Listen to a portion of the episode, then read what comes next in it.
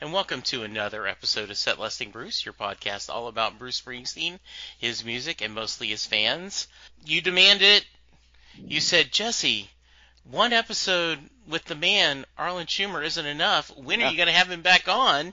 And I said, hey, Arlen, you want to come back? And he said yes, so Arlen, welcome back to the show. Thanks for having me, Jesse. It's great to be here. It is so great to have. I got a lot of great feedback of your last episode. Everyone, the big word is passionate. They just love your passion. And it, you know, I could monetize that passion, I'd be the richest man in the world. Absolutely. So you doing okay? I'm doing great. Thanks. That's good. That's good. And we talked a little bit before we hit record. You're going to do a new radio show. You're going to give us some more information about that as that gets more in there, and I'm excited about that. Yeah, I got 2 hours of internet radio time whenever I want to do it. So I've got 5 webinars coming up in September, and the 5th one is actually October 2nd, but it's in the same week in a sense. Yeah, exactly. Yeah. And I'm able to schedule 2 hours of internet radio time before each of those 5 webinars in order to drive ticket sales, obviously, on the one hand. But also it gives me a chance to kind of supplement, because the webinar, I'm showing images and video clips and whatever, especially with Bruce. I'll be showing video clips and, in addition to my image clips. So to be able to have 2 hours of radio time, which is audio only, like Zoom, like video. Mm-hmm. So it's classic talk radio, but I'm going to be able to get, hopefully some pretty, if all goes well, people that actually worked, with Bruce during the Darkness era. Now, I'm saying that now to you, that may not happen. Who knows? Yeah, everything's going. And then, in addition, because I've got 2 hours, I want to have somebody like you coming on and giving me your perspective of the evening we're going to talk about, which is something I've directly experienced, whereas you have only experienced like you only can, in a sense, secondhand. So this leads you to my question. Yes. So Arlen Schumer, if Jesse Jackson could pick one night that is the greatest Bruce Springsteen show of all times, what night would that be? Well, interesting you ask, since that's the whole subject of my webinar. And I told you I was going to give you a softball. Softball? That's more like a gutter ball in bowling that you're lobbing down the gutter.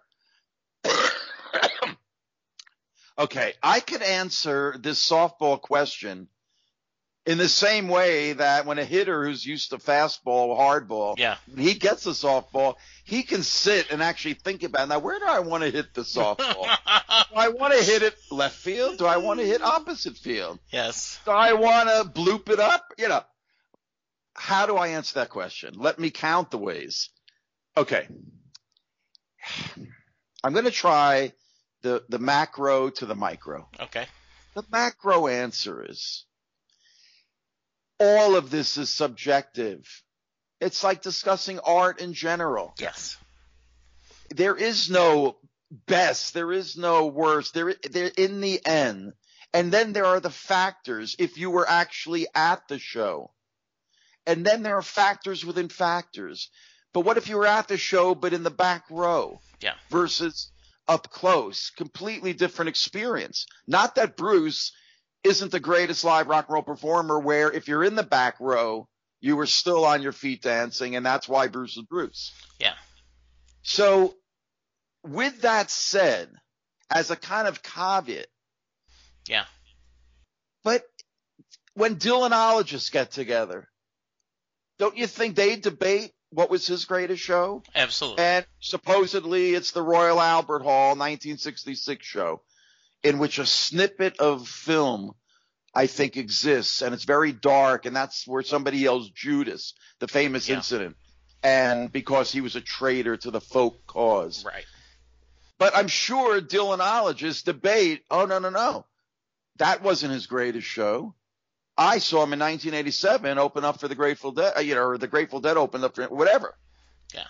and they get into bed. You don't think they do that with the Grateful Dead. You don't think they do that with Led Zeppelin or The Who or any of the great bands. Listen, I know a Frank Sinatra expert in New York City. He's the guy that got me this gig to do these webinars with New York Adventure Club. And you don't think they debate what was Sinatra's greatest show? Sure, absolutely. So in a way, this is both high and low culture. It's high in the sense that art historians of every genre, of every medium, they get together literally and verbally in print, or they create consensus. They discuss why this work is greater than this other work. And the more educated you are, and I have a degree in Nat King Cole, you know what I mean? Then you can discuss why this performance by Nat King Cole is better than that one. But of course, the word better always is going to have quotes. Exactly. Well, and so the reason this is the prep. That's like the preamble to my answer. Remember I said macro to micro? I know. Hang on. So the reason we're doing this is Arlen is going to make the case that a certain show is in the discussion of the greatest show of all times, and this is going to be – we're going to experience it. He is doing a webinar. It's coming up on Friday, September 18th, 12 o'clock Eastern Time, which means it's going to be a great time for our friends in the UK. Yes. And also what's nice is if you buy a ticket, you also can see the film version of it. So let's say you're stuck in the office. Well, it's a live recording of it. Yeah, and you're going to be able to see that for a week or so, right? Right, for an entire week. So the point is a lot of people think with a webinar, if they can't make it live, then they're not going to buy a ticket. And by the way, the ticket's only $10, so it's a cheap ticket, but believe me, it's nice. Yeah. And the thing is that a recording of the live webinar, when you go to watch it at your leisure for the following week, because of the nature of recording a webinar, it's as if it's live for you. Yeah, absolutely. So that's what's really great about, the silver lining in this pandemic cloud is that I at least have been able to do these webinars, which I used to do live in front of audiences. But this is sort of the next best thing in a way. And with something like a Bruce Springsteen historical concert, we are blessed by the fact that John Scher, the great promoter and owner of the Capitol Theater, which is no longer there. They tore it down, and it should have been declared a national landmark for the great rock and roll that was played there. But John Scher is still around. He still has Monarch Entertainment. He's still – I don't know whether he still works with the Grateful Dead or what's left with the Dead, but he's still around. And the point is due to his prescience as a promoter and producer, he videotaped the entire show that is the show in question. And whether it was – I don't think it was videotaped in color. It was video. This is pre-MTV. This is 1978. People who don't realize it, concerts before the 80s never had video screens. When you went to see a show, that was it. The screen. Now that there were audio visuals for the band on the stage, right? But the point is the show wasn't being videotaped and shown on screens. Absolutely. And I'll never forget walking down the center aisle of the Capitol Theater, which is a small little old-fashioned theater. Maybe it seats 3,000, 3,500. I don't even know if that many, but it's a small place. And I'll never forget walking down the aisle, and on the side of this theater-sized stage were two white square screens, not rectangles like you would expect the proportion of a video screen. Right. They were white squares. And I remember saying to myself, what the hell are those? Yeah. And it turns out I ended up with a sixth-row seat to this, what ended up being what I claim is the single greatest show. And I'm in the sixth row with my other buddies from Rhode Island School of Design, where I was a sophomore at the time. And I was art directing Thunder Road, Bruce Springsteen's first fan magazine. Right. So – and then I ended up doing the marquee illustration for the Capitol Theater that John Scher wanted commissioned because it was a homecoming for Bruce. There were three shows.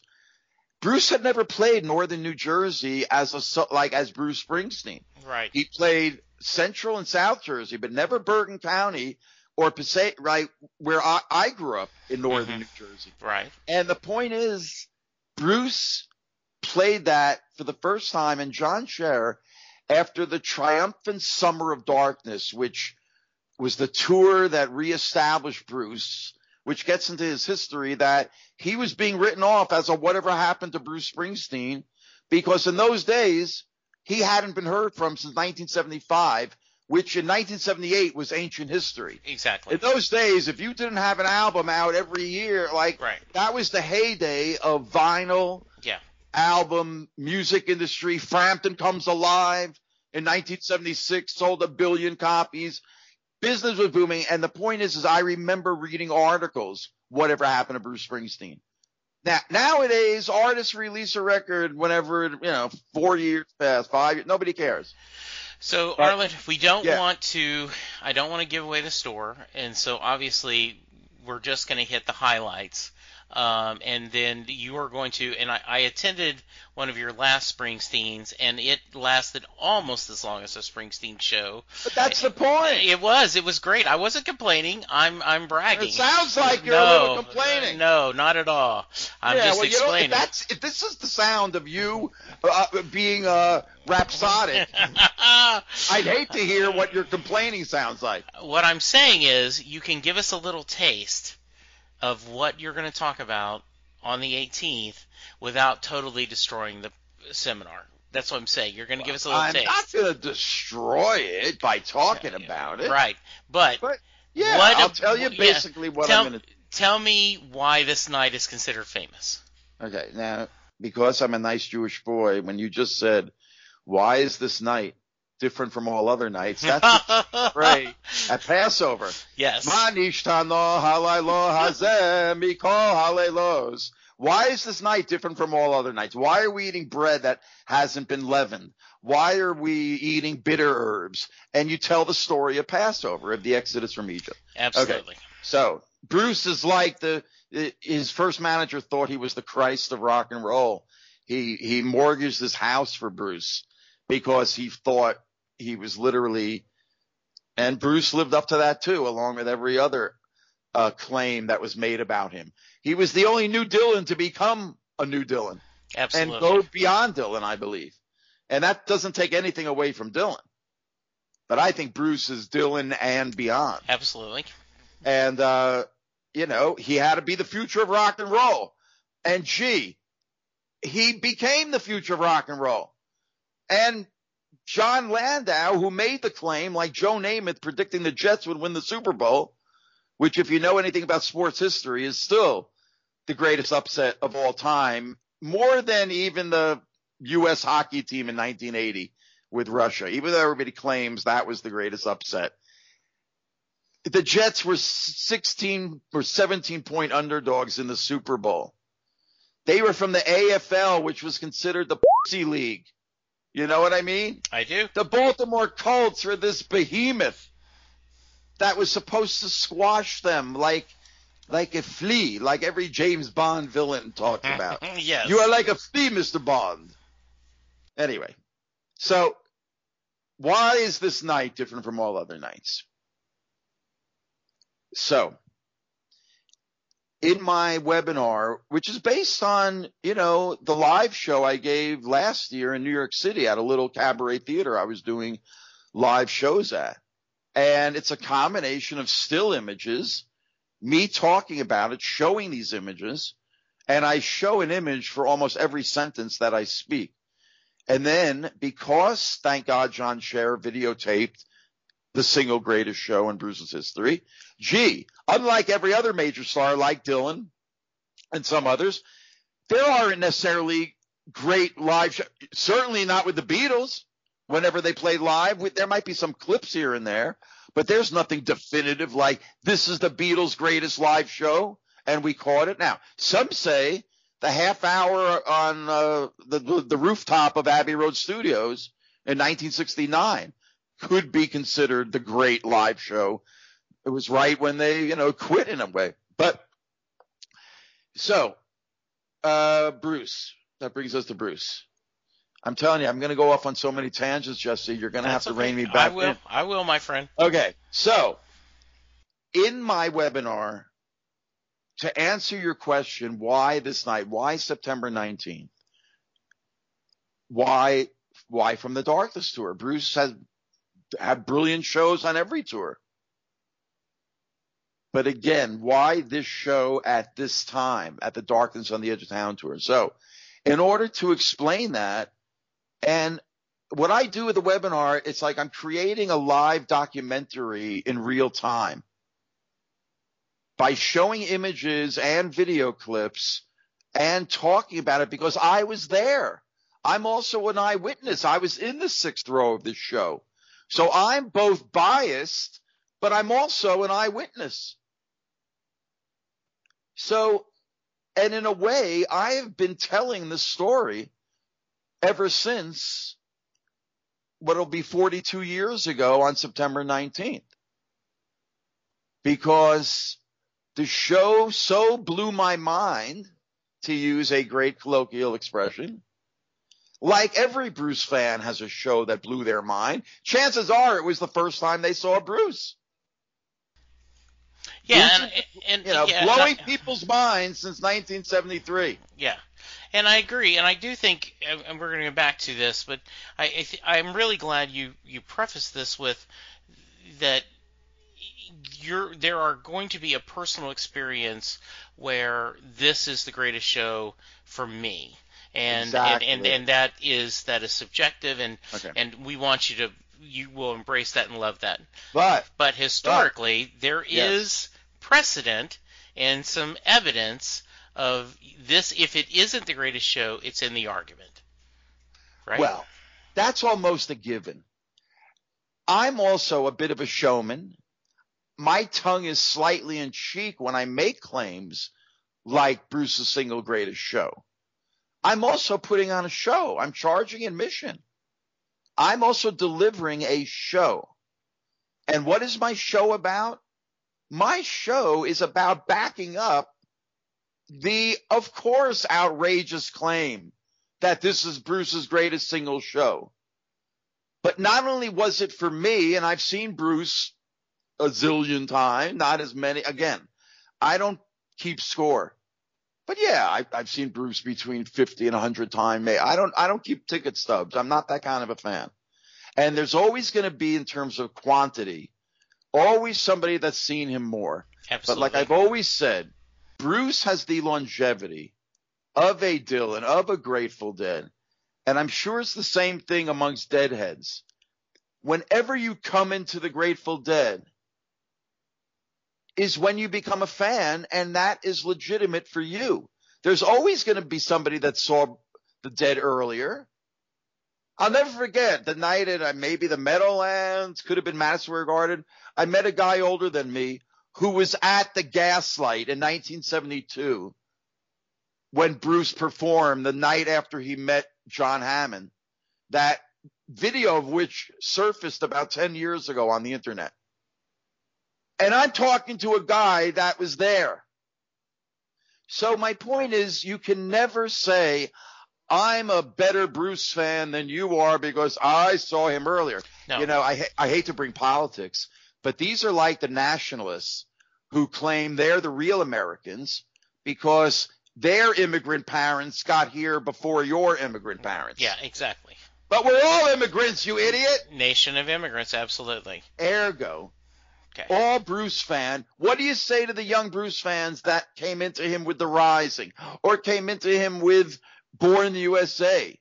There's a zillion of those fans. The point is everybody – okay, so I'm building to a point here. Okay. So what makes the Darkness era, the fans who came into him with Darkness? I actually missed the Born to Run era, and there's a lot of reasons. My youth at the time, the fact that the New York stations didn't play Bruce's first two albums, which pissed me off. I didn't come into Bruce until Born to Run itself in 1975. I was busy being an Elton John fan, and no offense to early Elton John. That's the Elton John I love. But the New York radio stations didn't play Bruce's first two albums because they were pissed off that Mike Appel was too aggressive. And they punished the entire New York audience that did not know of Bruce. And because I was in North Jersey, I didn't hear Bruce until, Born to Run, when Born to Run hit. And I will always blame those New York DJs for being so pissy and not giving Mike Appel a break, that somebody as zealous as him, maybe there was something to this Bruce Springsteen. But people don't realize Bruce's initial audience was Philadelphia, Cleveland, Boston, not New York. How ironic. Yeah, and by the way, Arlen is also a massive comic book historian, so he will get this reference. I'm putting a footnote in, as we would if we were in Action Comics. See issue number. Yeah, see the earliest episode with Arlen. Editor's note. Yeah, editor's note. Go to, and you'll hear Arlen talk about the experience of hearing Born to Run the first time. Oh, beautiful. Thank you. Right? So be sure and check that every episode. Okay. Right. So you've come to the yes. Yeah. Okay, so back to Darkness. So why this show?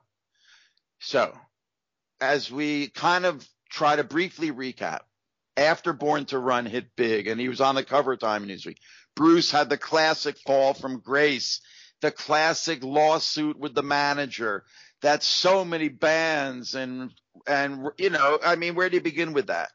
It was the classic story with Bruce.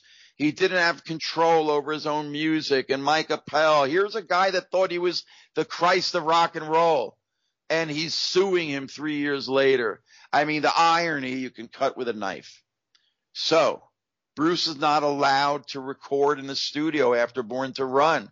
Here he's got this colossal album that bursts him on the scene.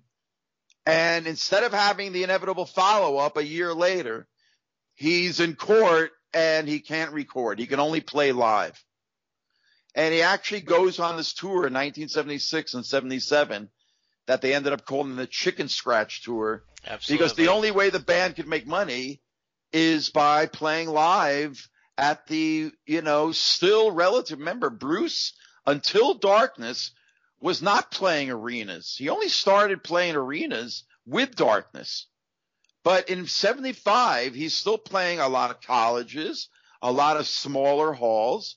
He's not quite the national act, even though he was able to play nationally and even go over to Europe and play those legendary Hammersmith Odeon shows, of which we have the complete record of the first night, which is actually, if you know your audio bootlegs, not the best night.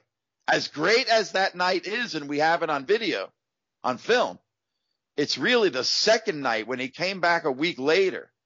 That's the show that Peter Gabriel was at, and it's the reason that it made him leave Genesis and go solo. That's the show that the Rolling Stones' first manager, Andrew Lug Oldham, was at, and he said he could almost see the torch of rock and roll being passed down from the Beatles, the Stones, the Who to Bruce. And yes. And last but not least, I believe it was Pete Townshend, or was it somebody else? He said it was the greatest live rock and roll show he had ever seen, second to Otis Redding. And that was the second night, which is on a bootleg. I bought it as a series of discs called London Calling, a pun on London Calling, obviously. But seek that out, you Bruce fans that know your because it's soundboard recording quality, and there are some definitive versions of things like Pink Flamingo and Every Time You Walk in the Room. Okay. Anyway, I digress as always. So yes. Bruce disappeared from the scene, man. And I remember reading articles in 1977, whatever happened to Bruce Springsteen. Right. And like I said, nowadays, to a younger audience listening to this podcast, artists take 5 years between records and nobody cares. Right. But in that high-pressure, mid-'70s vinyl record boom where they're selling millions of units. Yeah. It's a different time. It was a whole different time, and Bruce was essentially written off. Yeah. And what does he end up doing? He ends up writing and recording. When he finally settles with Appel in 77, he goes back in the studio and starts recording what ended up being 80, 100, 100, or however many songs he wrote and recorded during Darkness, and ended up with the 10 songs on the record. Yeah. And then, of course, these incredible outtakes. Yes. Like his version of Fire that was a demo to be Elvis Presley's comeback single on its way to Graceland in August of 77 when he died. Yeah. And so Bruce records Darkness, and it comes out in June of 78, and he goes on tour. Now, this is the first time Bruce is playing arenas, not colleges. I mean, he played some colleges on the 78 tour, but mostly he's playing. It was the first time he played Madison Square Garden as a solo act, which is my first time seeing Bruce. Yeah. August of 78, the first time he played the Garden. And I know a lot of Bruce fans in my age range, that was their first show too. Yeah. Because, again, he wasn't big in the New York area because we didn't know his first two albums, only with Born to Run. But because of Born to Run, by 78, he had a major New York following. Yeah.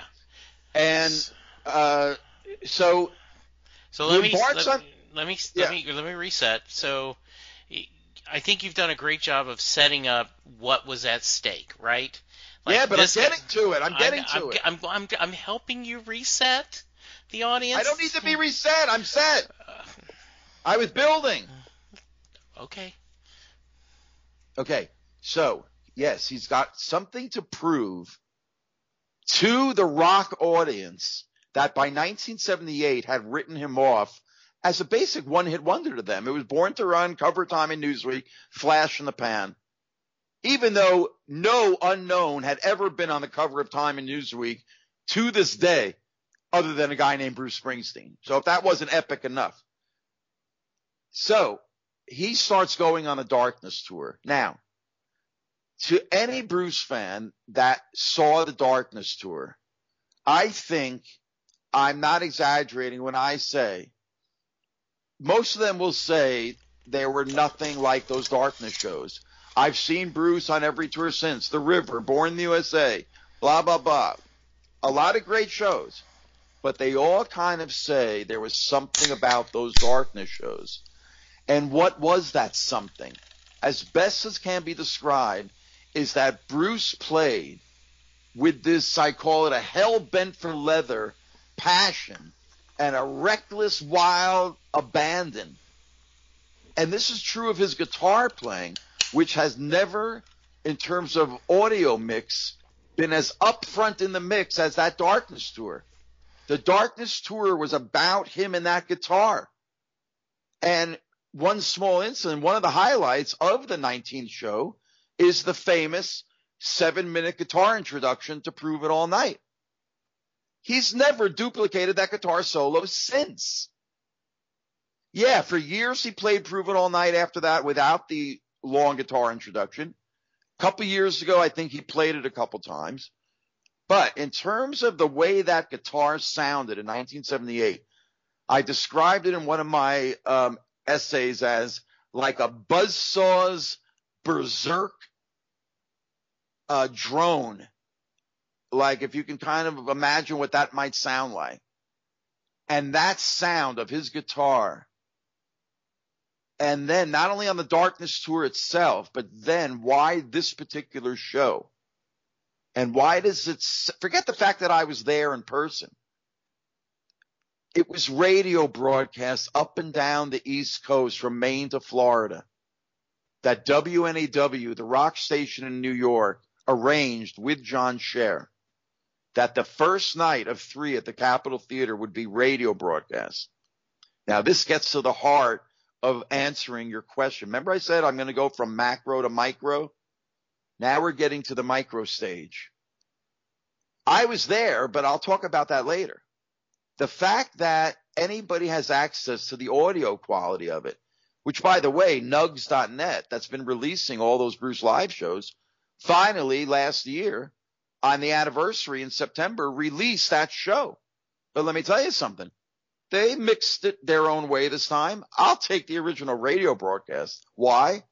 That was mixed by Jimmy Iovine, Bruce's sound engineer for both Born to Run and Darkness. While he's doing Darkness, he's producing Patti Smith's second album, which is where the whole Because the Night thing happens during the Darkness era. But the thing is not every show or every radio show did Iovine mix for Bruce. But the one he mixed for the Capitol Theater, and it's because so much was on the line, this was Bruce's biggest audience to date.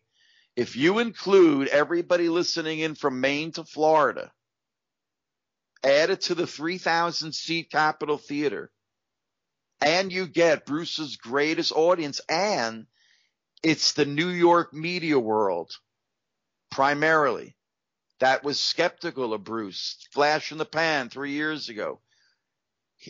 He knew they would all be listening in to this show to see whether, okay, this guy Bruce Springsteen is back. Let's see what he's about. And this, to me, gets to the heart of why this night that I was lucky enough to be in the sixth row of, and experience it live. But I'm telling you, as somebody that's devoured the audio tape for the last 42 years, to somebody that's watched the John Scher black and white video that exists for anybody to see, that was bootlegged for years as a VHS tape of only the first half of the show, and then about 15 years ago or 20 years ago maybe, the second half surfaced, and then it went from, VHS to DVD. The point is it's available thanks to John Scher. And the fact that Jimmy Iovine mixed, and this is to me the tale of the tape, because like I said, forget about being there. Audio quality alone, no other Bruce show sounds exactly like this Darkness show. And I think the only reason is that Iovine mixed it to perfection for that radio broadcast and the way that sounds. And you can only, in a sense, know if I'm blathering BS or whether I'm telling the truth in a way. Listen for yourself. Have I not heard every great Darkness show that everybody claims is the great Darkness show? Have I not been hearing cassette tapes ever since 1978? Oh, the Winterland show is the greatest. Oh, the Agora show in Cleveland was the greatest. Fox Theater, I'm naming all the radio broadcast shows. When you were making a radio broadcast in those days, you were making a de facto live album because bootleggers were taping it off the radio and getting radio quality soundboard mixed. So Bruce knew on the night of September 19th, not only did he have his single largest career audience to date. Think about that, Jesse. When you see the video of Bruce singing these songs on my webinar on September 18th, because I give you sort of my greatest hits that fit within a kind of 2.5 hour webinar or so, is that he's singing mostly with his eyes closed. There's plenty of times in the show he's directly communicating with the audience like the Bruce we know and love. But most of the delivery of those songs, he knows he's making a live album. Okay. He knows that all the people that wrote him off are listening. He knows he's got his biggest audience of his career. And when you see him sing on the video of these incredible definitive live versions of his songs, not only some of the Darkness songs, but some of the Born to Run songs, their definitive live versions, in my humble opinion, are from the September 19th show. Songs like She's the One, Backstreets, Thunder Road. It's the first time he revealed how he came up with the title of Thunder Road in a monologue before the song. And many people who love Thunder Road consider it the single greatest live version. And it's on the night of September 19th. Gee, why do you think, Jesse, he chose to tell the story of how he came up with the title of what many fans consider his greatest song, even greater than Born to Run. Not me. I always will put Born to Run number one. But you know many fans rank it higher. Yeah, absolutely. And so this is, to reset, this is a sample of what you're going to get on September 18th at the New York Adventure Club. It's nyadventureclub.com. Right. We will have a link in the show, Friday, September 18th, 12 noon Eastern Standard Time, only $10, and this will get you not only the live webinar, but also access to watch it again over the next a week. So bring your friends, have a party. That's right. Project it on a big screen. I'm telling you, here's the proclamation now. Here's the showman in me. Because I was there, I'm an eyewitness. I can tell you that the Bruce show sounded like what it sounds like, and it looks like what it looks like, even though it's in grainy black and white video that who knows how many generations down is the version I'm showing by the time I, a fan, got it on the bootleg market. The point is I was there. I experienced it live in color. But I'm telling you, there's something about the realness of the Capitol Theater video, and this gets into another aspect.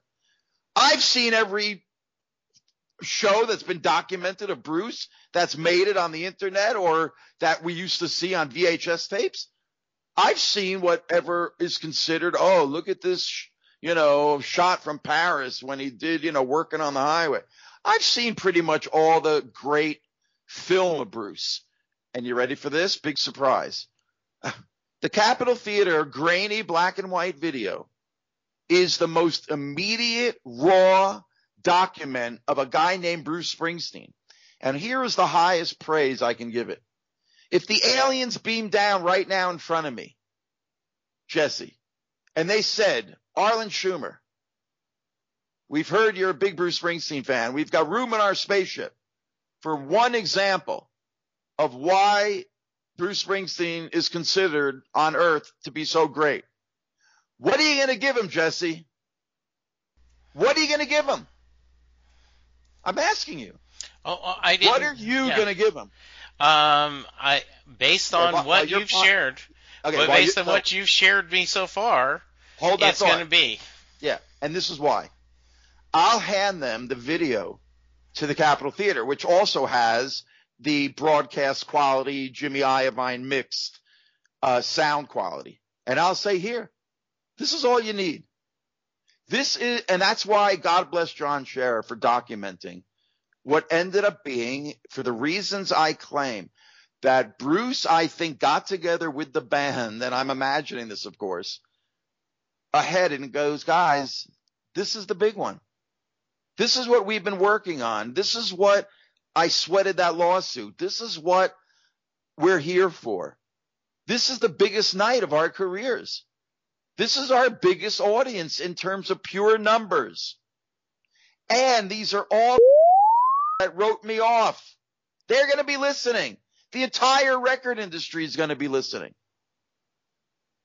So I am going to recreate as a documentarian, in my own words, giving you first the scope of the darkness era that birthed this show.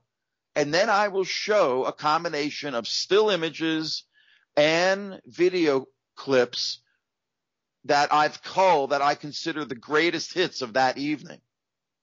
Enough to fill up approximately 2.5 to 3 hours of an evening with Arlen Schumer, recreating for you, the audience, as best as I can in words and images from somebody who was there. Not to switch gears, but there's a famous novel by Ray Bradbury, Fahrenheit 451, classic future dystopian novel where all books are banned and they're burning books. And Fahrenheit 451 is the degree that paper burns. That's why Bradbury gave it the title. So, spoiler alert, I never read the book, but I saw the movie once. And you know how the movie ends, and I'm assuming the book ends this way, is that they succeed, the bad guys, the government, in burning all the books. But the little bunch of Jedi Knights, so to speak, that were keeping the books alive, they trained human beings to be human books by memorizing a single book. So they became living books. I was in the sixth row of this incredible show. I experienced it as, you know, as close as you can. And remember, it was a small, almost cabaret theater. And I'm in the sixth row. And my art is on the marquee outside. And it was not the first time I saw Bruce, because I saw him earlier that summer in August at Madison Square Garden. And I saw him, I think, in Springfield, Massachusetts in between. But then the Capitol Theater was my third Bruce show. But I've never been as close as the sixth row ever since. So in my own words, in my own enthusiasm for a show that's been living in me for the 42 years, as close to that Fahrenheit 451 analogy as I can be, is that I have been watching the show, listening to the show. I know every single note of this show, and I've heard all the great, oh, Winterland is better than Capitol Theater. And Bruce fans listening to this podcast know exactly what I mean when I say Winterland. And here's the thing. If you were at the Winterland show, I guarantee you that is your single greatest Bruce show. And you'll say Winterland is the greatest show. But here's the thing. The audio tape exists. It wasn't radio broadcast quality like Capitol Theater. So, yeah, I'll take your word that if you were there, and it was a great show, obviously. But in the court of future rock and roll law, guess what the John Scher show has on its side? And by the way, when you read about the history of the Bible and the New Testament and how certain books, after Constantine became emperor and made Christianity his religion, he got together the Council of Nicaea, and they declared which books were going to be in the Bible. There were too many competing versions of the Gospels and all these apocryphal books, and they had to sit around and decide which books go in and which go out. And what we've been left with for the past 1,600 years or whatever are the decisions that were made. And to me, when discussing as music historians of Bruce Springsteen, to get serious for a moment, Jesse, when you're presenting in the court of rock and roll law and you're trying to come up with a consensus, okay, this guy Bruce Springsteen, king of rock and roll, greatest live performer ever, 5-decade, 6-decade career. He's still rocking out at 70 years old. But just like the film critics get together every couple of years and they vote the greatest movie of all time. Now think about that. How can there be one greatest movie of all time? But guess what? These are esteemed film critics, and they get together as historians and critics, and they hash it out. And by the way, Vertigo ended up replacing for the first time in 75 years Citizen Kane. But I digress. So my point is, just like with the Council of Nicaea, certain bishops who wielded a certain amount of political power, it was like a caucus. They were able to get what they believed was the right interpretation of Christ in. And it's the same thing based on whatever leverage you have. What does John Scher have in the favor that Winterland does not, that Agora Theater does not, that John Scher videotaped the whole show. So guess what, folks? I'll agree with you. Maybe Agora was a better show, but not based on the audio quality. Yeah. All right. You listen. Okay. Yes. So, listeners, this is what you're going to get on the show, Spirit in the Night, Bruce Springsteen's greatest show. And NewYorkAdventureClub.com, Friday, September 18th. NYAdventureClub.com, Friday, September 18th, 12 noon. Eastern Standard Time. Eastern Standard Time. It is going to be amazing. As you saw, here is just an example. As you can see, Arlen is not shy. Imagine this voice with images and incredible Bruce live film clips or video clips that will blow your mind. Imagine that combination. Guess what, folks? You can't handle the truth. It's too much Bruce truth. I'm going to be laying down in this webinar the closest you're going to get to stepping in a time machine and going back 42 years to September 19th. Since you can't do that, ladies and gentlemen, coming to my webinar will be the next best thing to being there. Now, was that an ad slogan from something, the next best thing to being there? That may have been. That's good. Yeah. All right, Arlen. I hope tons of people turn in. If people, out to God's ears. Yes. Go ahead and tell us how we can reach you, because you are not just a one-man band. No. There is a multitude of stuff available. So let's talk a little bit. Plug your website, plug your Twitter handle, and then we'll call it a night. Okay. So my website is basically my name, arlenschumer.com. Make sure you spell it right. A-R-L-E-N as a Norman. And Schumer is S-C-H-U-M-E-R, just like Chuck Schumer and Amy Schumer. I'm the unknown third Schumer. You see what I'm saying, Jesse? I do. I'm trying to get on the same platform. Yes, exactly. I'm like the bronze Schumer medalist. They're gold and silver. I'm the unknown bronze Schumer medalist. Yes. But basically everything, my book about comic history is linked from my website. My blog page on my website has all of my current events and webinars and links. So my merchandise site, which is called popcultureman.com, is also linked from my website. My YouTube channel with videos of my live visual lectures, as I call them, also linked from my website. So as long as you know my website and nyadventureclub.com, you'll be fine. But in terms of all other social media, I don't hide behind pseudonyms.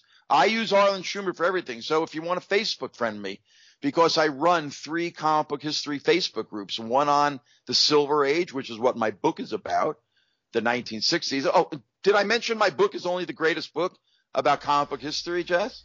You have mentioned that. By the way, I have every book about comic book history. So once again, as objective as I could be, It is the greatest book. And by the way, double your money back if not satisfied. I stand by my work, by my outrageous claims. I understand you do. If you buy my book and honestly tell me it's not the greatest book about comic book art ever, I'll give you $100. That's twice the amount of the book. Okay? All right. There you go. If you come to my $10 webinar and you come away saying, Arlen, sorry, my mind was not blown, I'll pay you $20 by PayPal. Okay? There you go. I love it. I'm like a used car. I'm like the guy in the TV with those late night ads. You're like, when you come to Arlen Schumer, double your money back if not satisfied. I'm trying to do my Bernie Sanders impression. I will double your money back if not satisfied. Okay, so NY Adventure Club is all you need, because once you go there, you'll see their calendar, which is a smorgasbord of all these different New York City-based historical things. But you won't be able to miss mine because nobody else is doing pop culture. Nobody has the graphics. You'll be able to recognize mine by my name.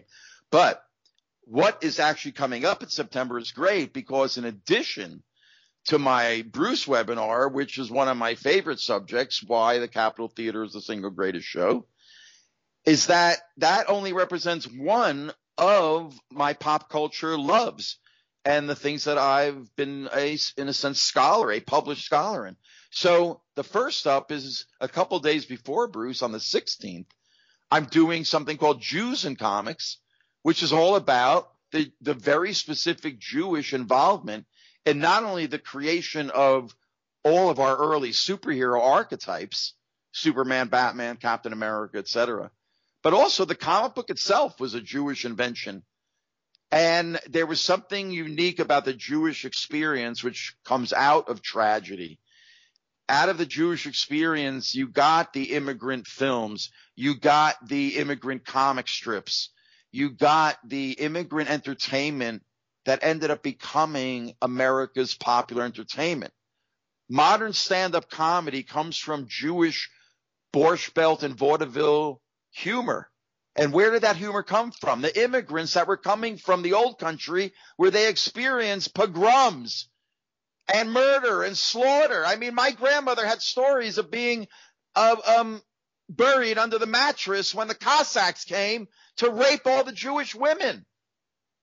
And I'm not making this up. But out of tragedy came comedy and Jewish humor. Harvey Kurtzman, is the guy that created Mad Magazine. He comes out of this 20th century tradition of Jewish humor. Mad was the first post-war American institution to make fun of American institutions.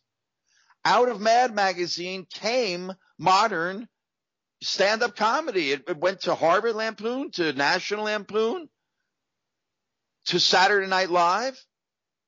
What you know as modern American stand-up comedy comes out of the Jewish experience. And your next seminar? So after Jews and Comics, then I'm doing Bruce. Then a week later, on Thursday the 24th, I'm doing a brand new webinar on the enduring enigma of Roy Lichtenstein. Now, Jesse, do you know who Roy Lichtenstein was? I do not. Have you ever heard of the name Roy Lichtenstein? I have not. Well, guess what, man? You better come to my webinar then. All right. You've seen Roy Lichtenstein's work without knowing the name Roy Lichtenstein. He made famous the look of comic strips with the dots in advertising art. Like I said, you've seen his work on book covers, on posters, the giant comic books, the woman going, "Oh, Brad, if I showed you these images, you would go, oh, yeah." Okay. Well, that was this pop art. You've heard of pop art? Yeah. Well, Roy Lichtenstein is considered the preeminent pop artist. Very nice. That emerged in the 1960s. Good. But here's the problem. He is as hated as he is loved. When I say the enduring enigma of Roy Lichtenstein, it's because people 60 years later are still arguing, and it's a comic book thing, because he used comic book panels from comic books themselves, and he basically turned them into paintings. People think that's pure plagiarism, that it's not real art. Yeah. And 60 years later, we're still arguing over Roy Lichtenstein. So I happen to be pro-Lichtenstein, even though I'm a comic book person. So that's the 24th. Then on the 30th, the last day of September, happens to be the 60th anniversary of my other favorite TV show of the 1960s other than The Twilight Zone. That would be – you ready? Are you sitting down? I am sitting down. The Flintstones. I love the Flintstones. Yes. Now, who else is going to do an analysis, as only I can do it, of the Flintstones? Who else, Jesse? No one else, Arlen. Me. That's it. And then, even though it gets into October, it's the same week, because the 30th is a Wednesday. On Friday, October 2nd, is the exact 61st anniversary of The Twilight Zone. Nice. And that's my other pop culture love, that I'm going to be presenting a verbal visual webinar in which I show how The Twilight Zone was the middle ground between surrealism that preceded it and then psychedelia, modern art, popular culture, movies. To me, The Twilight Zone is the father of American popular culture. Very nice. Any modern science fiction, fantasy, or horror product I can trace back to The Twilight Zone in less than what I call 6 degrees of Serling. Yeah. Awesome. So that's an entire smorgasbord of Schumer. Can you handle all that? We certainly can hope Jews so. Jews and Comics, Bruce Springsteen, Roy Lichtenstein, the Flintstones, and the Twilight Zone. I mean, are you kidding me? That sounds like a full house. Good job, my friend. You're darn tootin'. But I love them all equally. Just like if you have multiple children, you're supposed to love them all equally. Well, I love my pop culture children equally, and when I'm centering on Bruce, I become the ultimate Bruce fan. When I'm talking about comic book history, I become that. Twilight Zone, absolutely. I become the son Rod Serling never had. So I put the same amount of passion and enthusiasm into each of those subjects, I think, equally. Very good. All right, listeners. Thank you so much, Arlen. This was wonderful, as always. I enjoy with you. Listeners, please take care of yourself. Remember to social distance. Remember, wash your hands. Wear an effing mask. Wear an effing mask, as the Bruce says. And take care of yourselves, and we'll talk to you soon. Doing a podcast at times can be a one-way conversation, and I hate that. So please let me know what you like and don't like about the work I'm doing. You can reach the podcast via email at setlustingbruce@gmail.com. The show is on Twitter at setlustingbruce, and my personal Twitter is at @JesseJacksonDFW. We have a website, www.setlustingbruce.com. From there, you can find links to other Springsteen podcasts, as well as other music-themed podcasts. We have a page devoted to our own SLB All-Star Band. These are guests who have been on the podcast more than 3 times. There is a link to our store where you can purchase Set Lusting Bruce shirts, as well as a Mary Question t-shirt. There is a link to our Patreon page where you can sign up to help support the podcast financially. We have different levels and different rewards based on your support. If you don't have any extra cash, and right now who does, you can support the podcast by subscribing via your favorite podcast player and leaving us a review. The more reviews we have, the easier it is for people to find us. And please tell a friend about the podcast, especially if they love Bruce or music, because it will make a difference.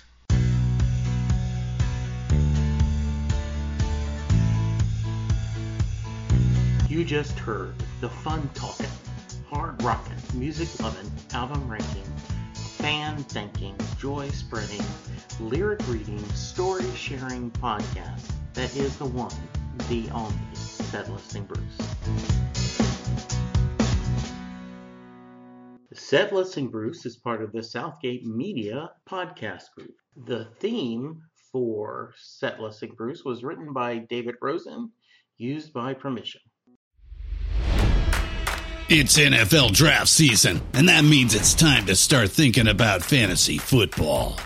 FantasyPoints.com features industry-leading experts and prognosticators using proprietary hand-charted data to help you score more fantasy points. FantasyPoints.com is the place to go for whatever kind of fantasy football you play. Whether you play fantasy football, daily fantasy sports, or do a little bit of everything, Fantasy Points has the meticulously researched content to guide you to victory.